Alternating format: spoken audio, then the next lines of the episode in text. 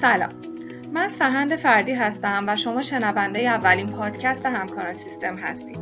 خوشحالیم که مسیر تازه‌ای برای ارتباط با شما باز کردیم و امیدواریم با بازخوردهاتون محتوای مفید و کاربردی براتون منتشر کنیم. در پادکست های همکاران سیستم به نرم افزارهای سازمانی، تکنولوژی های روز فناوری اطلاعات، نیازها و دغدغه‌های کسب و کارها و صنایع مختلف و موضوعات مشابه این می‌پردازیم. در اولین پادکست همکاران سیستم قصد داریم درباره ERP و اهمیت اون برای کسب و کارهای متوسط و کوچک صحبت کنیم.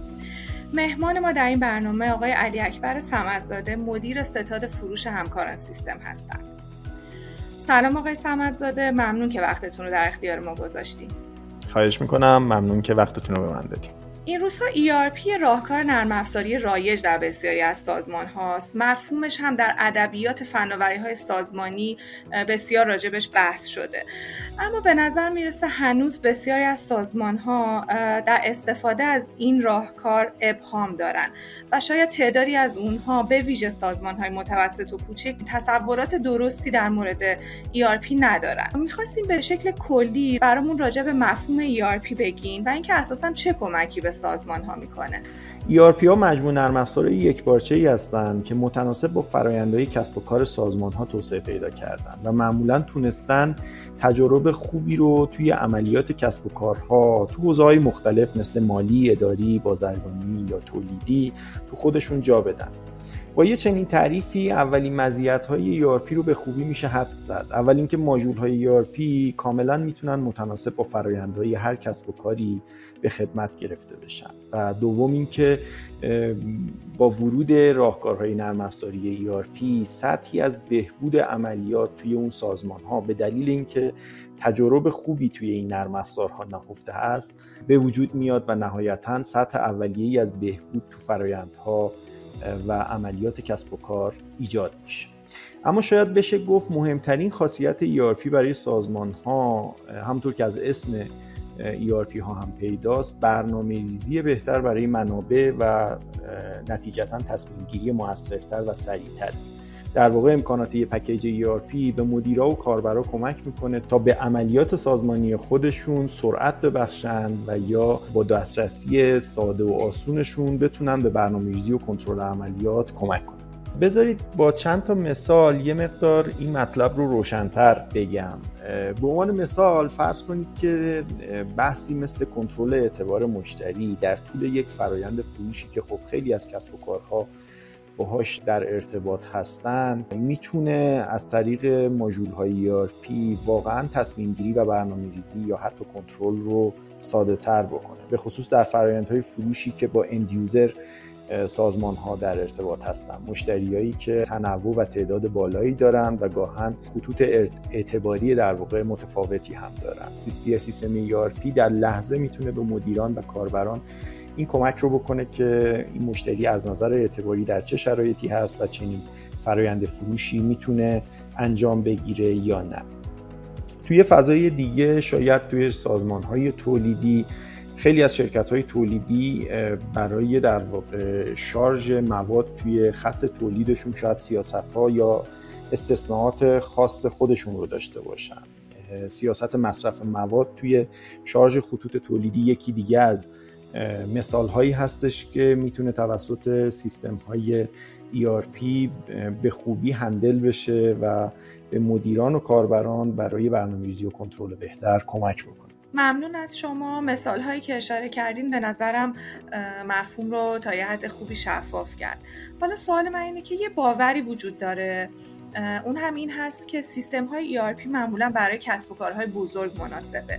و اگه مقایسه کنیم کاربرد ERP رو به کارگیری ERP رو در واقع در سازمان های کوچیک متوسط با سازمان های بزرگ می‌بینیم که سازمان های بزرگتر خب تعداد بیشتری از اونها به ERP رو آوردن.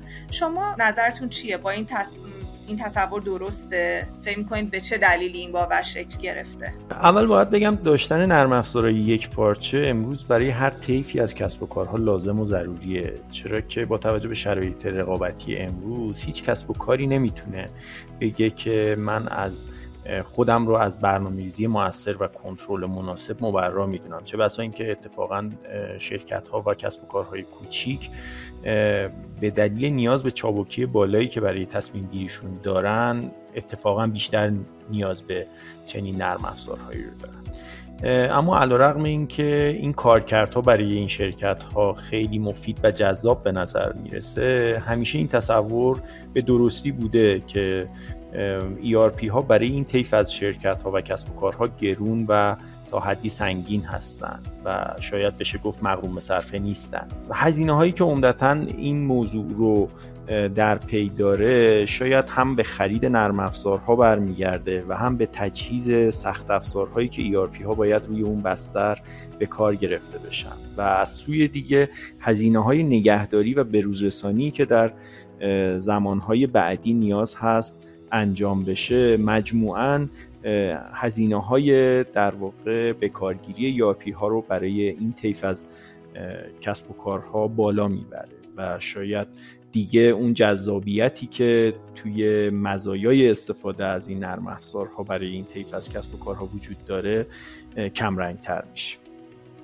به یه نکته اشاره کردین اونم این که کسب و کارهای متوسط و کوچیک به دلیل اینکه نیاز دارن که چابک عمل کنن در فرایندهاشون و در کنار اون حضور پررنگ تکنولوژی تو صنعت و بازار رقابتی این کسب و کارها ایجاب می‌کنه که اونها هم از یک راهکار حرفه‌ای مثل ERP استفاده کنن و حتی شاید این ضرورتش رو بیشتر از گذشته کرده. اما همونطوری که می‌دونیم دقدقه های تامین زیرساخت ها و هزینه هایی که بهش اشاره کردین همیشه وجود داشته. و تو شرایطی که الان توش هستیم شاید این پررنگتر هم هست و این هزینه ها برای این سطح از شرکت ها شاید اصلا توجیه پذیر نباشه. فکر کنم راهکاری وجود داره برای کسب و کارهای متوسط که بتونن در کنار اینکه هزینه هاشون رو مدیریت می‌کنن از مزیت های ERP ها هم استفاده کنن.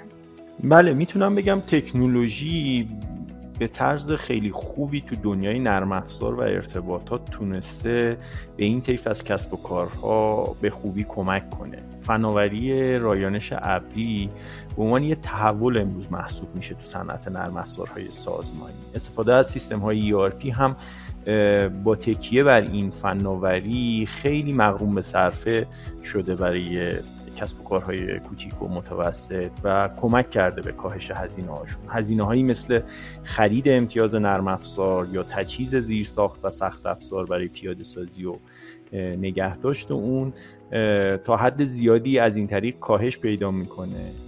و در واقع با این مدل تمامی شرکت ها از هر طیفی می‌تونن از سیستم های حرفه‌ای و یک پارچه ERP استفاده بکنن و از این طریق به برنامه‌ریزی و کنترل فرآیندهای کسب و کارشون و همه اونچه که در مورد مزیت‌های به کارگیری ERP گفتیم استفاده بکنن.